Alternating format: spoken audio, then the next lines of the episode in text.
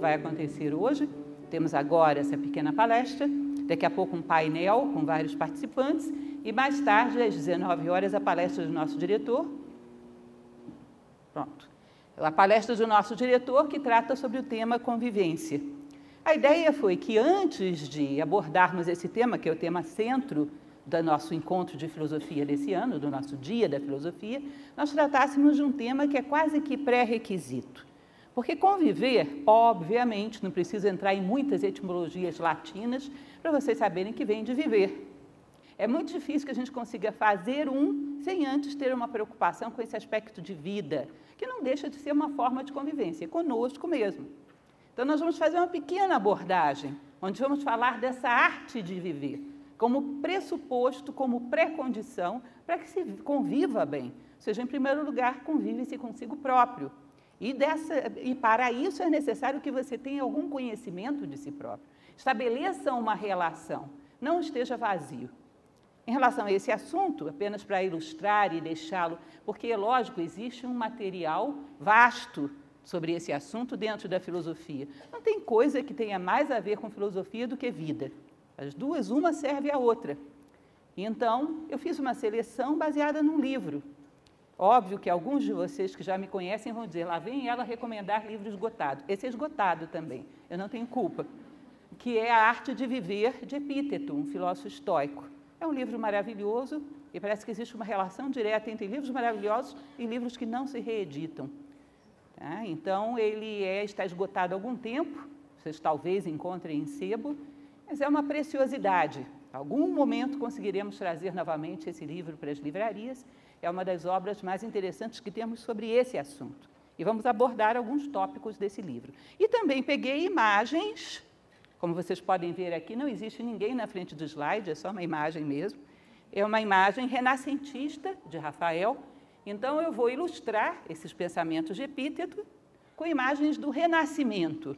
Porque tanto Epíteto, a escola que ele pertencia, que se chama estoicismo, quanto o Renascimento são muito humanistas. Estamos falando do ser humano, modo de funcionamento do ser humano. Porque a arte de viver é isso. Como funciona o ser humano? Lembram, muitos de vocês que vejo aqui já foram os meus alunos e eu brincava em sala e dizia: você compra um liquidificador com apenas dois volumes. Clique, clique. E vem com o manual em cinco línguas te ensinando a fazer clique, clique. Em relação à vida humana, ninguém nos ensina, nem ninguém nos diz como é isso.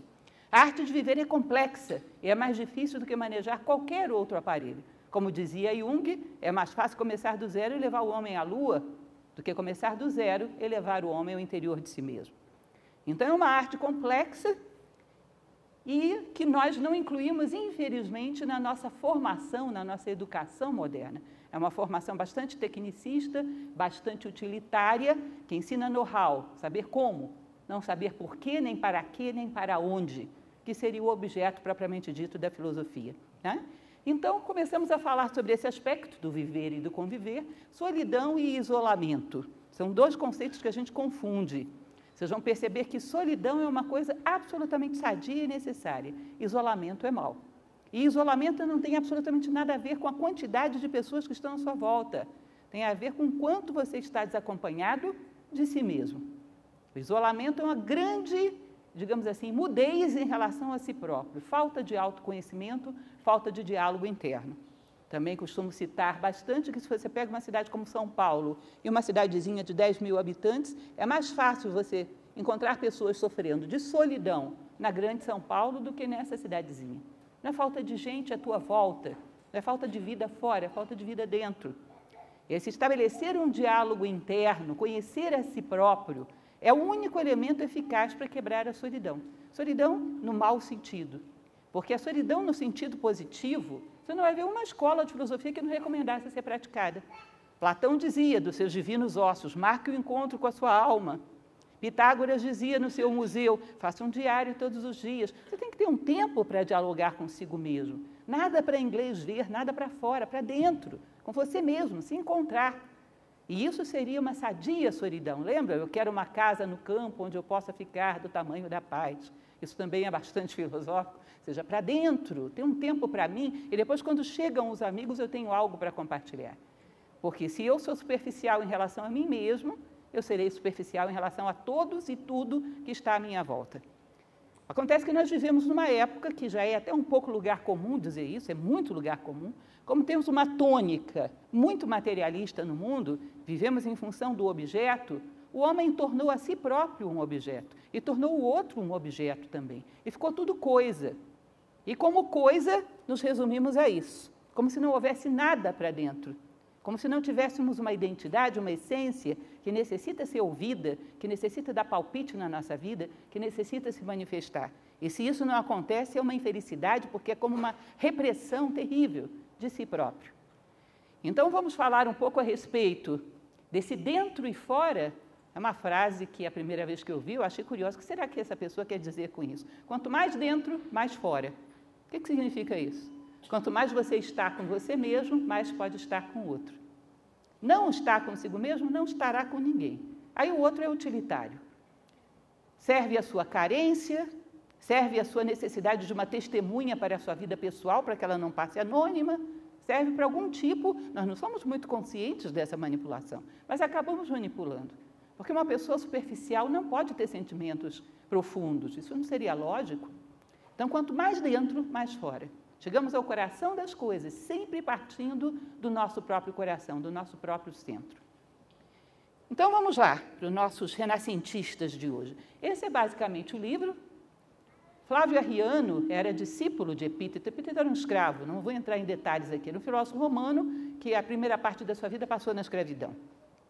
Flávio Arriano redige primeiro um livro chamado Discursos, depois ele extrai, faz uma síntese dos discursos e escreve um manual, o Manual do Epíteto Filósofo, ou Inquiridium. Já falei para vocês, Epíteto era um escravo na, maior, na primeira parte da sua vida. E parece que o seu amo não era das pessoas, digamos assim, mais tranquilas, era irascível. Ele teve aí uma parte da vida muito difícil. E tem pensamentos que fazem com que o homem esteja preparado para qualquer circunstância da vida e sabe equacionar muito bem a sua vida. Bom, esse livro, que é o Inquiridium, foi traduzido por uma escritora norte-americana, Sharon Lebel, e fez esse A Arte de Viver, que é o mesmo conteúdo, eu tenho os dois, é o mesmo conteúdo, simplesmente com um vocabulário mais palatável para século 20, 21. Então, é um livro bastante agradável, interessante, que pode ser lido aleatoriamente, aberto em qualquer página, e que tem algumas máximas que são de uma beleza. Para mim, eu vou mostrar já já para vocês, a seguir cenas dos próximos capítulos, é um dos conceitos de felicidade mais bonitos que eu conheço, estão aí. É um belíssimo conceito de felicidade, completo, que ele praticamente te define de maneira suficiente para que você conquiste a sua própria felicidade. Vamos lá. Então, esse é o livro que vocês vão procurar e não vão achar. Mas tentem, não custa. Vejam só, e eu coloquei inclusive a páginazinha, só para vocês ficarem ainda mais contrariados, com todas as páginas anotadas e não acham o livro. Essa citação da felicidade é na página 24. A felicidade é um verbo, é o desempenho contínuo, dinâmico e permanente de atos de valor. Nossa vida é construída a cada momento e tem utilidade para nós e para as pessoas que tocamos. É um impacto, né? porque é belo, é um pensamento muito estético, mas ao mesmo tempo ele tem um monte de meandros. Primeiro, parece que Epíteto não conhecia muito bem de, de estrutura linguística, porque felicidade é substantivo. Como a felicidade é um verbo, deveria ser que é essa ideia de felicidade como um substantivo, parece que ela é uma coisa que alguém vai dar para a gente ou que a gente vai alcançar. Ou ela está aqui nesse momento ou não vai estar em lugar nenhum. E como que ela está? Nesse verbo, nessa ação contínua. Que verbo que a gente poderia criar para isso? Gerar felicidade? Felicitar? Sei lá, alguma coisa que não seria dar felicitações ao outro, mas conquistar a cada momento, numa guerra contínua, conquistar palmo a palmo da sua própria felicidade a cada gesto que você tem quando você age de maneira humana. Aí é que está o grande X da questão. Porque todos os seres foram feitos para serem felizes segundo a sua própria identidade. Ninguém vai ser feliz fazendo aquilo que não lhe corresponde. Então, o antigo exemplo que eu sempre dou: a planta é feliz como planta, a pedra como pedra, o animal como animal. Não tem nada que faça planta, não ofereça nenhum programa para a planta que vá fazê-la mais feliz do que fazer fotossíntese porque ela realmente nasceu para isso. É uma vocação absoluta. Ela se realiza ao fazer isso. E isso faz dela planta. Os animais, com seu instinto de sobrevivência, de perpetuação da espécie, são felizes aí. E se realizam como animais e fazem o que a natureza espera deles. O homem é feliz quando exerce valores, virtudes e sabedoria, quando traz essas coisas ao mundo. Ele não é só feliz, como ele beneficia a maior quantidade possível de seres à sua volta. Se vocês pararem para observar, é o que mais carecemos no mundo atual. É seres humanos fazendo papel de seres humanos. Porque o que mais necessitamos são valores, virtudes e sabedoria. E como diz lá a tradição bíblica, tudo mais será dado por acréscimo. Um velho exemplo que sempre dou e que é uma observação muito prática e muito simples, que às vezes nos foge. A causa da miséria do mundo não é falta de bens materiais, é falta de fraternidade. A causa da fome é falta de honestidade. O que falta está sempre em cima, o que falta são seres humanos. Então, o ser humano se realiza como? A cada passo que ele dá, sendo humano. Então, é um verbo. Eu agora fiz o meu dever. Eu agora fiz o que a natureza esperava de mim. Eu agora agi como ser humano. Estou quites com a vida. Dei sentido à minha vida. Me coloquei no lugar que se espera de mim como ser humano. Portanto, esse é um verbo, é uma realização palmo a palmo. Ah, é uma coisa interessante porque existe um pensador eu garanto que todos vocês costumam ler, porque é uma leitura muito fácil de fazer, que é Immanuel Kant. Quem conhece sabe o que eu estou falando. Principalmente assim, logo depois do almoço, é muito interessante. Immanuel Kant ele tinha o hábito, por quê? Vocês não leem Kant? Não, não sei qual é a graça. Enfim, Immanuel Kant ele costumava dizer que a felicidade humana é algo que você conquista sempre quando não a busca. Busca o dever humano e ela surge como subproduto. Entende? Porque se você busca a felicidade como finalidade, a felicidade que você vai obter não vai ser humana. Você vai querer ser feliz a qualquer preço. E tem certos preços que não dá para pagar, que te tiram a tua dignidade, te tiram a tua honra. Então você, sei lá, é justo, como subproduto é feliz como ser humano. Agora, eu quero me divertir a qualquer preço. Pode se divertir às custas da dor do outro. E isso não é humano. Ah, então, dá mais ainda essa, essa ênfase à felicidade como uma conquista palmo a palmo, momento a momento, quando ocupamos o nosso lugar. Quando transformamos a nossa vida num mito, porque trazemos o mito à vida, sacralizamos a nossa vida, tiramos do seu contexto banal, fugimos à banalidade, entramos num território que é, como diziam os gregos, a maior arte do homem é roubar momentos do tempo para a eternidade. Quando ele tira o seu comportamento da banalidade, quando ele ocupa o seu lugar no universo, quando dá sentido à sua existência como ser humano, deixa um rastro. Quem passou por aqui foi um ser humano, faz diferença. É? Continuando, o que mais que ele está dizendo? É um desempenho contínuo de atos de valor. Ou seja, a vida se constrói quando o homem busca o seu lugar no universo, a vida humana. Todas as coisas dependem disso. Porque quando um ser sai do seu lugar, tem um efeito sistêmico esse vácuo que ele deixa. O universo é harmonia, o universo é cosmos. Então todo o universo espera que o homem ocupe o seu lugar, ou seja, que busque valores, virtudes e sabedoria. Nossa vida é construída a cada momento e tem utilidade para nós e para as pessoas que tocamos. Deve estar entre as dez frases que eu mais gosto, que é uma frase de Cícero, que ele diz: certifica-te de que és um fator de soma na vida das pessoas de que participas. Entende isso? Eu passei pelo mundo, saí um pouquinho melhor do que eu era e somei para que as pessoas se tornassem um pouco melhor. Feito, fez o seu papel, um pouquinho que seja. Fez o seu papel, fez diferença somou para o teu crescimento como ser humano e através do teu exemplo, outros também vão crescer. Porque queiramos ou não, aquilo que fazemos inspira e é referência para aquilo que outros farão, para bem ou para mal. E quanto mais qualidades tecnicamente temos, mais as pessoas tendem a nos seguir. E se essa qualidade não está aliada a uma vida moral, uma vida de valores, temos uma responsabilidade sobre as influências que geramos. Enfim, viver, como eu falei para vocês, não é fazer clique-clique num liquidificador. É complicado, a vida humana é muito complexa. Se uma pessoa erra inspirado pela tua ação, de uma certa maneira a responsabilidade disso é tua. Pelo teu exemplo no mundo, uma parte dessa responsabilidade é tua. Eu coloquei um pequeno resumo, porque quem me conhece sabe que eu tenho mania de resumir tudo, aproveitar para fazer propaganda, isso é técnica de estudo, estaremos com inscrições abertas, etc, etc. Isso é técnica de estudo. tudo que você lê, faça um resumo, porque no final das contas, no final da sua vida, você vai olhar para trás e vai ter que fazer um resumo, uma síntese. O que eu aprendi aqui, o que eu ensinei, o que eu fiz. Uma síntese. Tudo que passa pela nossa mão, a gente tem que ter um foco. Saber o que eu aprendi disso, do que essa pessoa disse, disso que eu li. A falta de foco, falta de centro, é falta de centro dentro também. Nós não sabemos qual é a síntese da nossa existência, e, portanto, somos dispersos em tudo. Passamos pelas coisas e não vemos o seu coração porque não estamos olhando a partir do nosso coração. Então, as ideias principais que eu tirei disso é um ideal humano. Isso é importante entendermos. Para Epíteto, para ele pensar da forma como ele pensa na felicidade, ele contempla um universo que vai da ignorância à sabedoria. E o homem necessariamente tem que passar por essa trajetória. Em algum momento vai ter que passar. Vai sair da ignorância e caminhar para a sabedoria. O amor à sabedoria, que ajuda ele a fazer esse trajeto, se chama filosofia. Filosóficos, amor à sabedoria. E o homem é feliz quando faz aquilo que é próprio dele, caminha para a sabedoria. Todos os seres são felizes quando vão em direção ao seu ideal, aquilo que lhe justifica no mundo.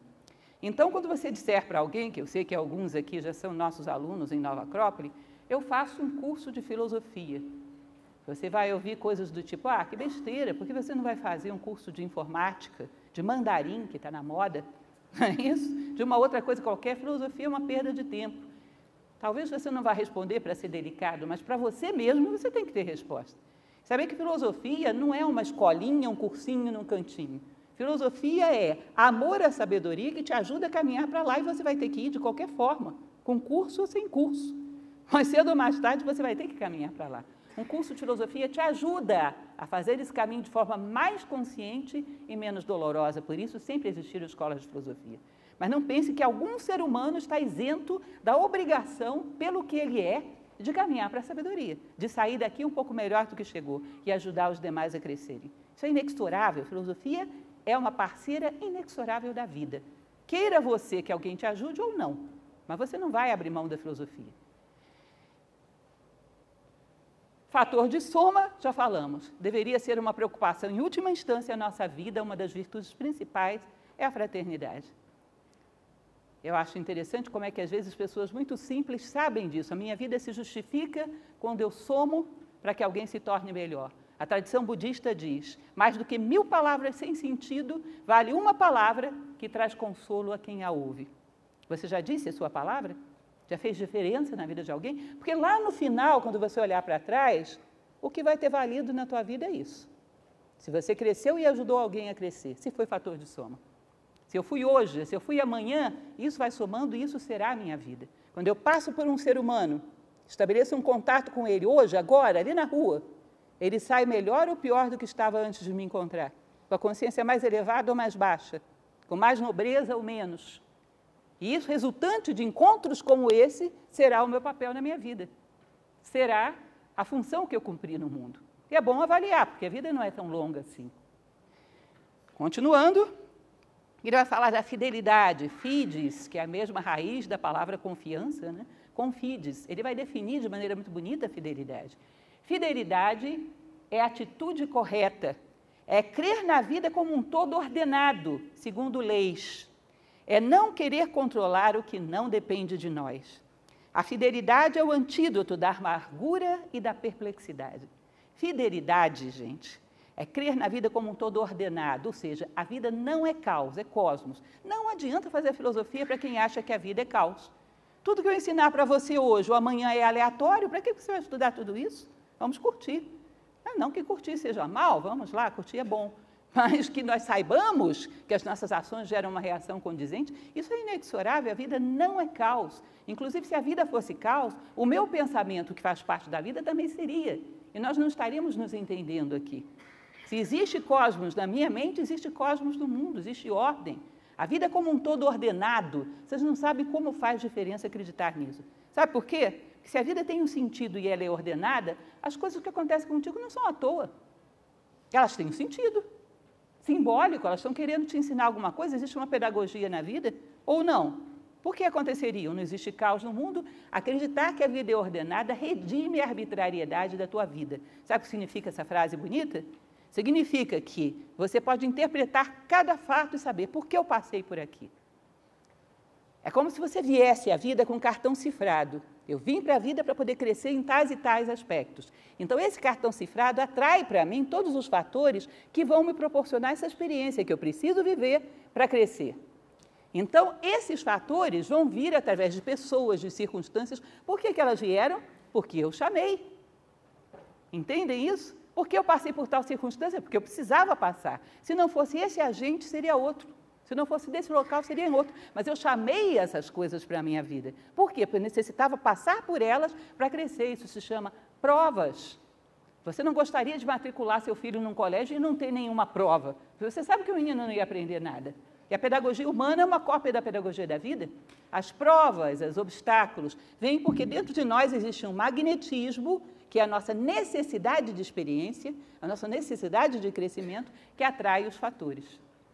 Houve um aluno meu, alguns anos atrás, que ele me disse: professora, eu trabalho num local sui generis, sou eu mais 10 pessoas, são 10 chatos. Como pode ter tanta gente chata num local só? Aí eu falei para ele: foi o seguinte, você fez um concurso público para chatos e eles foram os aprovados. Evidente, você chamou esses chatos para a sua vida. Talvez para descobrir que você seja um deles, não sei, não vou julgar. Tá? Mas de alguma maneira você chamou isso para a sua vida. Eles estavam aí, soltos. E eles vieram porque havia uma necessidade de experiência mútua.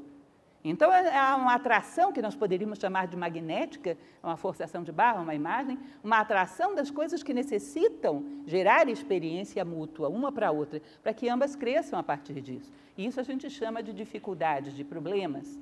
Se nós entendemos aonde isso quer nos levar, teríamos a capacidade de enfrentá-lo com sucesso, com muito mais chances de êxito. Entendam bem, somos filósofos. Nova Acrópole é uma instituição que hoje está pelo mundo afora, mais de 50 países. Somos filósofos, somos amantes da sabedoria, não somos sábios. Então, não estou dizendo para vocês que eu consigo enfrentar todos os meus problemas dessa forma, mas digo, estou tentando e não vou desistir. A filosofia significa ânimo de aperfeiçoamento e não perfeição.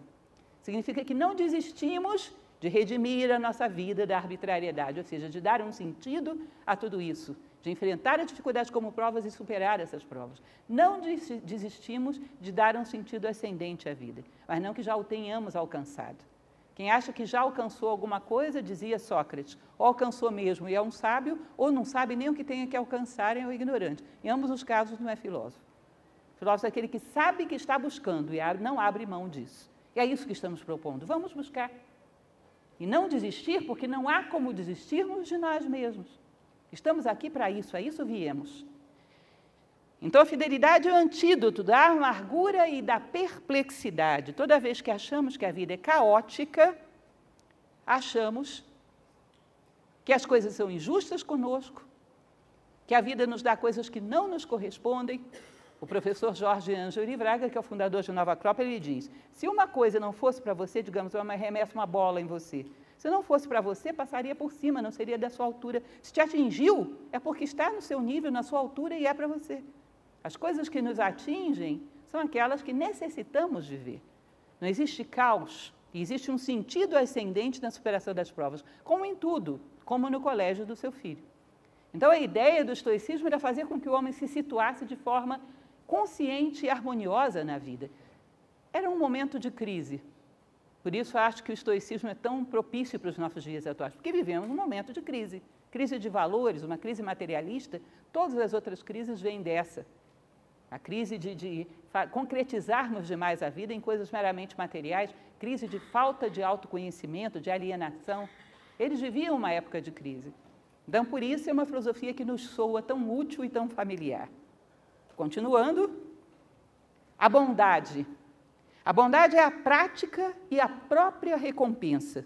Basta-nos para sermos felizes.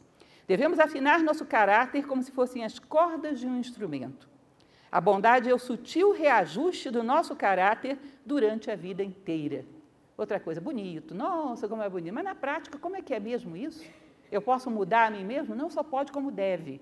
Aí é que está a coisa.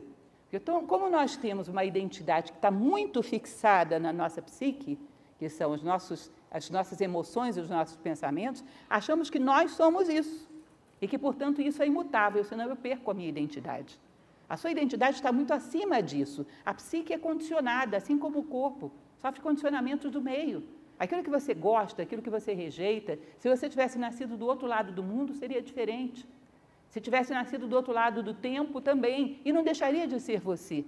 Existem condicionamentos sociais, você não escolheu. Olha para dentro de si próprio e vê quais dos seus pensamentos foram escolhidos por você.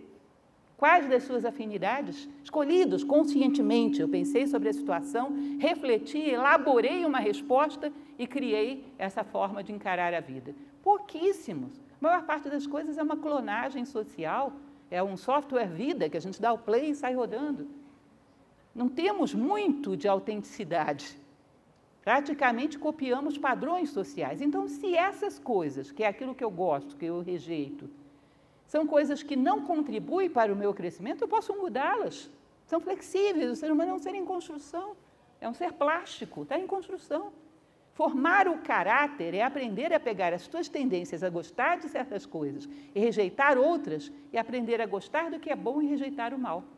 De tal maneira que automaticamente, ao fazer o que gosta, você faz também aquilo que te faz crescer. E dá para fazer. E você não está se mutilando, porque inclusive daqui a 10 anos vai ter mudado totalmente o seu gosto. Isso é superficial, isso não é você. Você é algo que está muito acima, é o teu discernimento, é o teu amor ao bem, são os teus valores.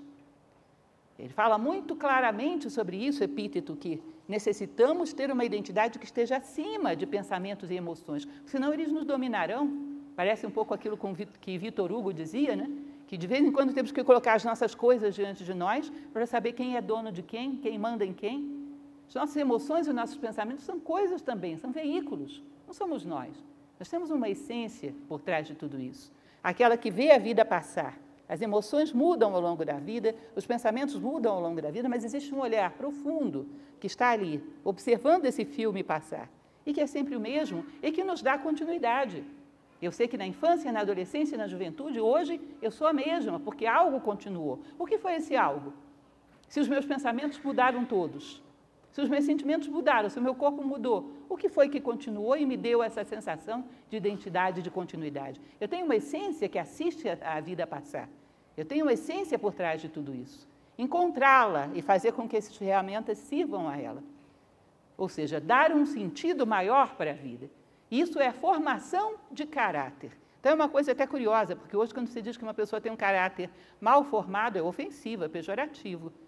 Se você colocar no ponto de vista platônico ou estoico, que caráter mal formado é gostar de coisas que não são boas e rejeitar coisas boas, quem de nós tem caráter bem formado? Percebe? Quem de nós não precisa de uma boa reconstrução, de uma boa reforma? Ser arquiteto do seu próprio destino, isso também é uma frase bonita que roda muito, mas que a gente entende muito pouco. Significa que você pode ser qualquer coisa que você se dispuser a ser. Daí que eu tenho um certo cuidado quando as pessoas começam a correr muito atrás de definições da sua personalidade. Meu horóscopo, meu horóscopo chinês, isso, aquilo, fisiognomonia e não sei o que, todas as características, porque eu sou assim porque eu sou de Capricórnio. Olha, tá bem, mas acontece que eu sou um ser humano. E diz o antigo ditado que sobre os homens os astros inclinam, mas não determinam. Eu posso ter a astrologia toda indicando para cá. Se por um ato de vontade e de consciência eu quero ir para lá, eu vou. Mais uma vez, o nosso fundador, professor Jorge Ângelo Livraga, ele dizia que a diferença entre um tronco de madeira e uma barca feita da mesma madeira é que essa segunda tem remos e pode navegar contra a corrente. O ser humano é um ser dotado de vontade e pode construir a si próprio. Então, às vezes, queremos nos acomodar e colocar a culpa no Capricórnio. Bom, tá bem. Mas se queremos mudar, não acho que isso vai te limitar. Isso é apenas uma característica superficial. Bondade é formação de caráter para chegar mais próximo de plasmar o bem na sua vida, de concretizar o bem na sua vida. Conhece-te e domina-te. É a continuidade da máxima de Delfos. Conhece-te a ti mesmo, domina-te a ti mesmo, transforma-te a ti mesmo.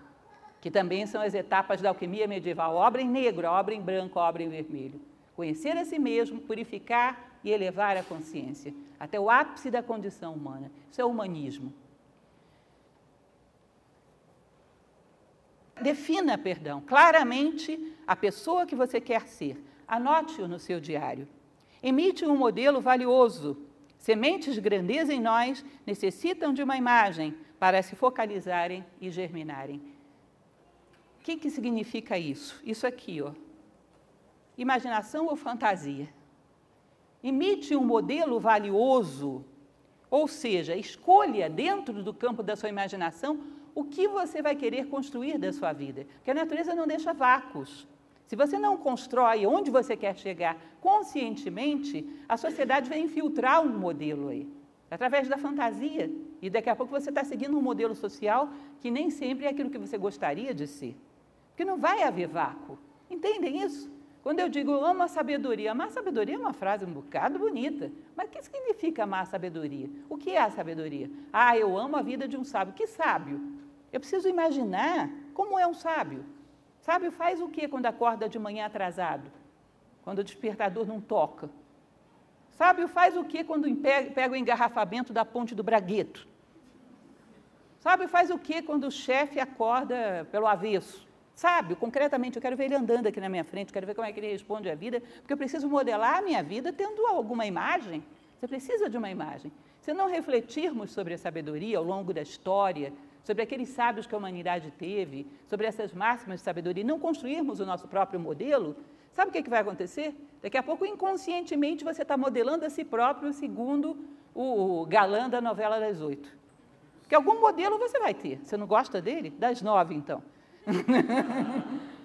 algum modelo você vai ter que ter, ué. De onde você vai tirar isso? Vai pegar um modelo do coletivo. E quando você vê, você está, como disse o provérbio bíblico, servindo a dois senhores ao mesmo tempo. Ou como diz o Corão, montando em dois camelos ao mesmo tempo. Eu já montei em um e vou dizer para vocês, é barra pesada. Em dois eu não imagino como seja isso. Ou seja, não vai dar, não vai dar. Ah, eu tenho um projeto de ser uma pessoa mais íntegra, mais. Mas você está observando, está administrando a sua vida, tem uma imagem de como vai fazer isso? Se não tem, você pode estar construindo uma pessoa popular. Uma pessoa que queira fama, queira reconhecimento, queira posses, que é o que todo mundo quer, queira um êxito em detrimento dos demais. Esse espaço da tua imaginação tem que ser ocupado com um modelo concreto. Houve uma época na minha vida, os meus alunos pensam que isso é uma brincadeira, mas é fato. Toda vez que eu pegava algum livro que falava da vida de um sábio, do que ele fazia, eu anotava numas cartolinas e colava na porta do meu armário. Ficava uma obra de arte contemporânea lindíssima, de todas as cores. Não era bonito, mas era bem inspirador. Eu precisava visualizar o que é que um sábio faz. Porque não podia ficar uma coisa fugidia. Como é que eu vou moldar a mim mesmo? É como um artista, olha para o modelo e esculpe a pedra, senão não vai dar. Então, imite modelos valiosos. É o que Platão chamava do herói, aquele que está um passo à sua frente. Porque se tiver dois, você já não alcança. Aquele que é um modelo que consegue dar resposta a coisas que você não consegue, a sociedade deveria cultivar a memória dos heróis, porque dá ao homem a lembrança de quão grande ele pode chegar a ser e ocupa esse espaço da imaginação. A natureza não deixa vácuo. Se você não ocupa, algum modelo social está ocupando. Procura que você vai achar. Continuando, a filosofia faz a exposição das premissas falsas da nossa vida, que são as causas do mal. Exige coragem. Filosofia, bom, lógico que você depois vai precisar de vontade para mudar, mas a filosofia não vai te deixar ter o benefício da omissão. Ela vai te mostrar. Se você é honesto consigo mesmo, ela vai te mostrar. Ah, eu falei com aquela pessoa no meu trabalho, quis ser sincero com ela, quis ajudá-la. Quando você entra e vai fazer uma reflexão, você vai ver, estava com inveja queria alfinetá-la. Ela teve alguma vitória que eu não tive, ou alguma coisa que eu não compartilhei, alguma coisa que eu não achei certo. Quis alfinetá-la. Por trás havia inveja. Como é doloroso você chegar na frente do espelho e dizer: Eu tive inveja. Eu fui competitivo, eu fui fraco, eu fui covarde. Mas da constatação vem a transformação. Senão você fica tentando trabalhar sobre uma coisa que você não é. Não dá certo, não tem modelo para isso. Imaginem vocês que eu me perdi, não sei onde é que fica o Museu da República. Aí ligo para alguém, ligo para o João. João, como é que eu faço para chegar aí? Primeira coisa que ele vai me perguntar: onde você está, Lúcia? Ah, não sei não, eu estou num lugar aqui meio estranho. Não vai dar. Ele não tem como me ensinar, porque ele precisa de dois pontos: onde eu quero chegar e onde eu estou. Se eu imagino que eu estou aqui, as referências que ele vai me dar estão todas erradas, não me desloco. Então, essa constatação de olhar os nossos motores e ver, bom, aqui foi inveja, aqui foi competição, aqui foi debilidade, ali foi preguiça, essa então as pessoas morrem, mas não dizem que são preguiçosas. E muitas vezes são. E é uma coisa curiosa, porque sem constatação não há possibilidade de trabalho. Então, a filosofia exige que você assuma as premissas falsas da sua vida, e isso exige coragem. Mas a partir daí se começa a transformação. O mal é subproduto da negligência, preguiça, distração em relação às metas da nossa vida. A felicidade nasce do empenho em nosso aprimoramento pessoal. Sabe o que é dormir o sono dos justos? Significa hoje eu dei a minha batalha para responder à vida como ser humano. Toda vez que a vida me demandou algo, eu procurei responder como um ser humano deve responder. Eu procurei um modelo valioso, um mito que me inspirasse. Trouxe esse mito à vida. Hoje eu dei a minha batalha. Hoje eu fui humano, portanto ganhei meu dia. Mereço o sono humano, o sono dos justos. Quantos dias a gente tem direito ao sono dos justos? Quantos dias a gente deu a nossa batalha para responder à vida de forma humana? Ou quantos dias a gente perdeu essa batalha, mas pelo menos constatou e se dispôs a continuar lutando no dia seguinte? Porque não é tão importante a derrota. Se você aprende com ela, ela às vezes é extremamente útil se você está consciente e extrai dela o ensinamento para nesse ponto não ser derrotado novamente. Tá? Então, o mal é subproduto da negligência. E às vezes é negligência e às vezes é inconsciência. Eu não sei onde eu quero chegar como ser humano. E, portanto, não tem como avaliar se está certo ou errado. Se eu sei e negligencio, é uma coisa, mas às vezes nem estabeleço uma meta, exatamente para que ninguém me cobre, para que a minha própria consciência não me cobre. Conto também uma história antiga de quando entrei em Nova Acrópole, essa é muito antiga. quando entrei em Nova Acrópole, liguei para um aluno meu de filosofia e perguntei: por que você não tem vindo às aulas? O dia não está bom para você? Vamos conseguir uma outra turma? E essa pessoa me deu uma resposta, eu realmente não consegui que ele voltasse, mas essa resposta dele me foi muito útil. Ele disse o seguinte: Eu não vou mais fazer filosofia, sabe por quê? As coisas que você está me dizendo, que vocês estão me dizendo, vão me obrigar a mudar, e eu não quero mudar de jeito nenhum, isso dá um trabalho danado. Então eu prefiro não saber. Não sei, nem quero saber e tenho raiva de quem sabe. Isso dá trabalho. Então não vou mais porque vocês estão me contando coisas que vão me comprometer. Ou seja, eu não tive resposta na época e não sei se eu teria hoje. É uma situação complexa. Quem não quer mudar não tem jeito.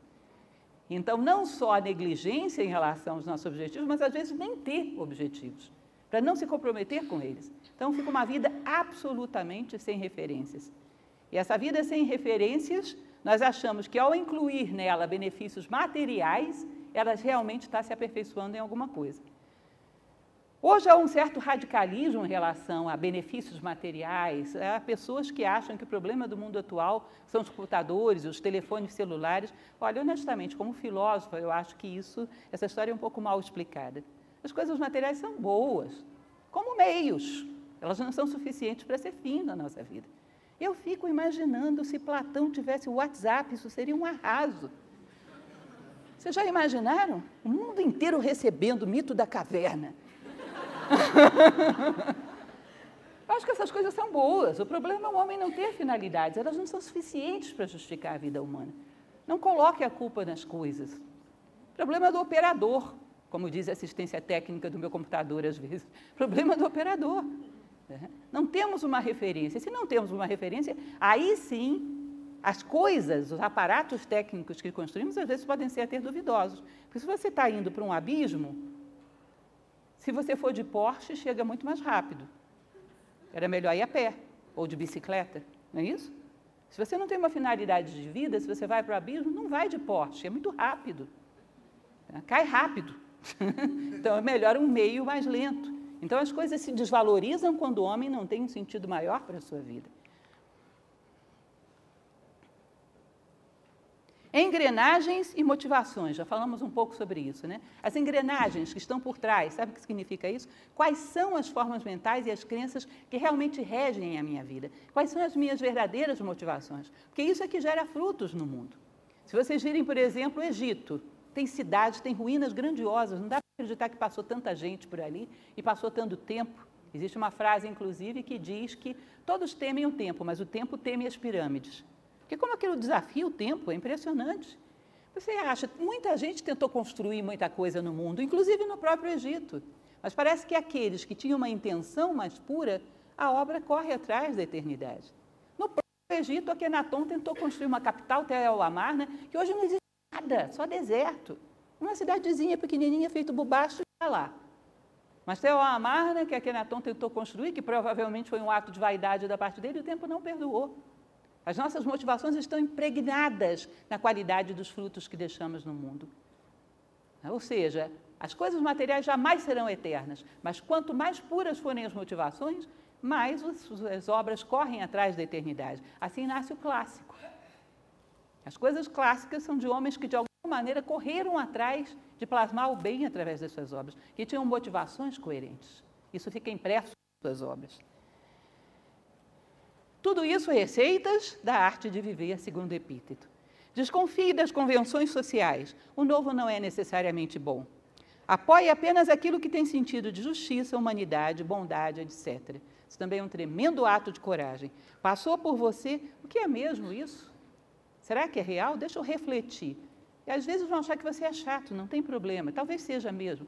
Mas o fato é que a gente não pode sair passando para frente automaticamente coisas que não necessariamente concordamos e que não necessariamente contribuem para o crescimento humano, dá trabalho, mas que tudo que se apresenta diante de você tem que ser passado pelo crivo dos teus princípios. Vou dar um exemplo bastante bobo, que talvez alguns de vocês até não gostem, mas é um fato. Todos os dias vemos na mídia, leia mais, leia mais, leia mais, apoie a leitura. Um dia desses estive numa feira do livro e a média, assim, que eu fiz por alto, é que devia ser um título que valia a pena para 200 que não valiam absolutamente nada. Não devia ser muito diferente disso. Eu fiquei imaginando, será que ao invés de dizer leia mais, a gente não devia dizer leia melhor? Porque certas coisas são mais poluição do que propriamente construção. Mas se eu colocar uma coisa dessas no Facebook, me massacram, porque é um lema da moda, é um slogan da moda. E não se aceita a individualidade. Somos tão democráticos, né? mas a individualidade é um pecado imperdoável. É bom, eu não digo, as pessoas não querem ouvir, mas que eu penso, penso. E vou agir em coerência com isso. Ou seja, se uma pessoa for ler uma coisa muito vulgar, eu digo para ela plantar alfaces na sua horta, porque é mais útil. E digo mesmo, bom, tá bem.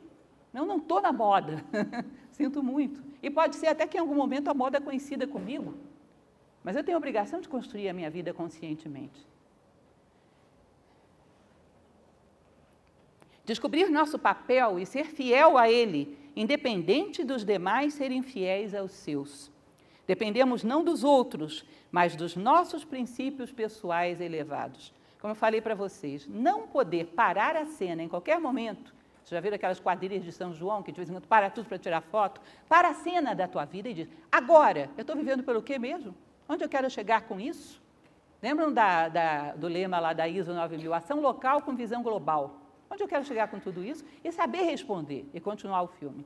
Isso aqui está localizado na minha vida porque eu quero chegar ali e, portanto, isso é um objetivo que é coerente com aquilo, contribui, está coerente com meus princípios, toca o filme. Qualquer momento da vida está justificado perante a minha consciência. Não há nada no mundo que você possa trocar por isso. Nós não somos do contra, ninguém é do contra. Se a multidão está indo na direção correta, vamos com a multidão, é bom andar acompanhado. Mas se a multidão está indo para o abismo, vai para o outro lado sozinho e tenta chamar alguns para irem com você. Não tenha tanta carência que prefira ir para, para o abismo acompanhado do que salvar-se sozinho. E se você se salva, pode carregar alguns com você, e no abismo não há solidariedade, morre todo mundo. Então, essa coragem de construir a sua própria identidade, conhecer a si mesmo, mergulhar dentro de você e dizer: quem sou eu? Como eu me realizo? Quais são as coisas que me, me eh, me manifestam no mundo, as coisas que eu gosto de fazer no sentido de serem úteis para mim mesmo e para a humanidade, os gostos que eu mesmo construí. Quem sou eu?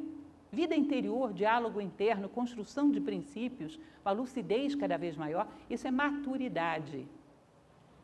A alquimia medieval costumava dizer, se vocês não gostarem, culpa deles, não fui eu, foram eles.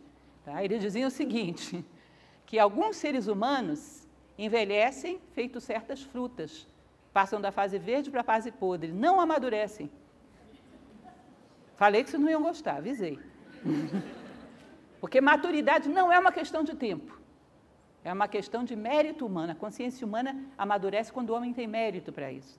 Maturidade, que eles chamavam de citrinitas, não é uma questão de simplesmente automaticamente passar o tempo cronológico. É uma questão de tempo interno. E esse só passa se você quiser que passe. E é muito rara a maturidade. E fundamental para a nossa realização. Identidade, que era exatamente o que falávamos, né? de onde ela vem, de dentro da nossa essência, de cima, como dizia o João Batista. Livre seu coração da ambição e do medo, e não ambicione ser outra coisa senão o melhor de si mesmo. Vida excepcional é aquela que dá resposta ao que cabe a nós, da melhor maneira possível. Seja velha frase bíblica, pelas vossas obras vos conhecerei. Quando você vê o rastro, por aqui passou um ser humano. Bom, que maravilha! Passou um ser humano pelo mundo, fiz meu papel.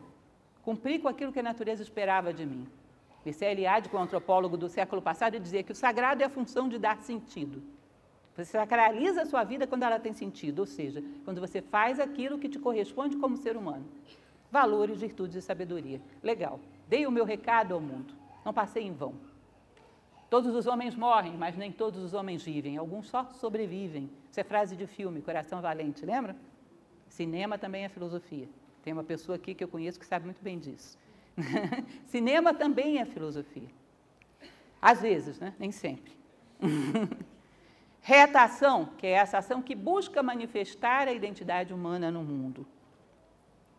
Não há bom ou mau acontecimento. A pessoa, a boa pessoa, que sempre se indaga qual a coisa certa a fazer agora. Dar nome certo às coisas, constatar e não julgar. Isso que aconteceu comigo foi positivo ou foi negativo? Depende. Outra pessoa vivendo essa mesma situação talvez sintetizasse de forma muito positiva, seja, o mal não está na coisa em si, mas num determinado apego, num determinado desejo que essa coisa contrariou e me tocou de forma particular. Se eu me colocasse diante da vida Aliás, uma das coisas que são fundamentais é não colocar nada de forma pessoal.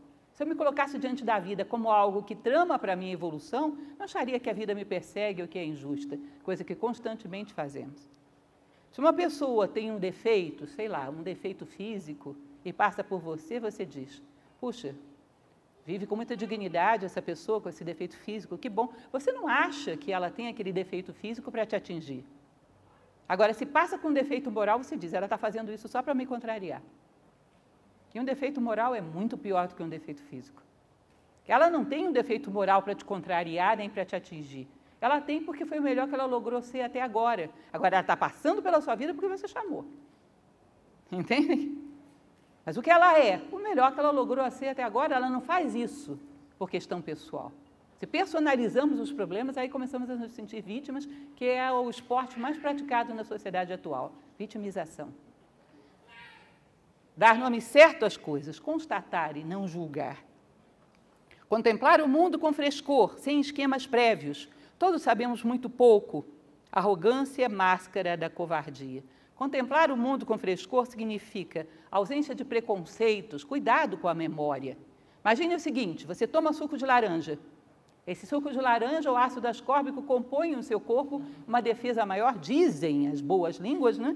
Que compõe para você ficar menos gripado. Tá bom, digamos que é verdade, eu tenho uma maior resistência à gripe. Mas eu fiz o suco de laranja, os detritos disso, as cascas da laranja, eu jogo fora, claro. E a essência do suco de laranja ficou em mim, como uma resistência maior à vida. Imaginem se você, por gratidão ou por outra razão qualquer, saísse arrastando essas cascas de laranja pela vida fora. É mais ou menos o que fazemos com os acontecimentos. Nossa, você é uma pessoa tão paciente. Aí você me diz, ah, nem te conto, senta aqui que eu vou te contar quanto eu sofri para ser assim. Sabe o que ela está fazendo? Arrastando as cascas de laranja. O certo é que aprendêssemos da vida, mas esquecêssemos o quanto pagamos por isso. Isso seria o correto. Porque senão a memória nos contamina de uma maneira tal que a gente consegue dar nem mais um passo. E às vezes ainda pior, arrastamos as cascas e não tomamos o suco da laranja, ou seja, não aprendemos nada. Ainda pode acontecer isso. E aí passamos a ter um preconceito, julgamos o futuro e o presente a partir dessa carga do passado. Chega um determinado momento que não conseguimos dar nem mais um passo. Aí o livro tibetano dos, do, do, dos, perdão, o livro tibetano dos mortos saiu, o Bardo Todol. Ele diz o seguinte: quando você carrega um peso tão grande que já não consegue mais crescer, você escolheu morrer. A vida só vem e executa. Porque não existe propósito para uma vida que não te dá a oportunidade de crescer. Entendem isso? A vida executa conforme o gosto do freguês. Não dá mais para crescer, para que, que vida? É meio duro, mas é algo para refletir, não é? porque parece bastante sensato. Combater hábitos negativos, espaçá-los, ganhar cada dia sem eles. Isso é uma coisa bastante interessante, porque um dos elementos que mais depõe contra um processo de autoaperfeiçoamento é achar que teremos vitórias fáceis. Nada muda muito fácil. Se eu passei entre uma crítica e outra, entre uma debilidade e outra, entre uma crise aguda de preguiça e outra, eu já ganhei alguma coisa. Os vícios são difíceis, estão muito arraigados. Se você vai dando uma batalha onde espaça os sintomas, ganha tempo, não desista de si próprio. Não podemos desistir de nós mesmos. É a brincadeira do regime, vocês conhecem, né? Quando é que a gente começa regime? Eternamente, per homine seculum seculorum, na segunda-feira. Né? Aí na segunda eu como logo uma tremenda barra de chocolate. Aí digo, não, agora eu desisto, agora eu vou comer duas, três, porque já, já acabei com tudo. Não, você sofreu uma derrota, não desiste, continua lutando. Continua lutando. Ah, eu fraquejei, então deixa para lá. Não, não desiste, não tem como desistir. A vida não é algo que dê para desistir. Não podemos desistir da luta contra os nossos defeitos. Agora, não podemos ter a ilusão de que seremos vitoriosos de primeira, de primeira mão, que venceremos fácil. Não é fácil.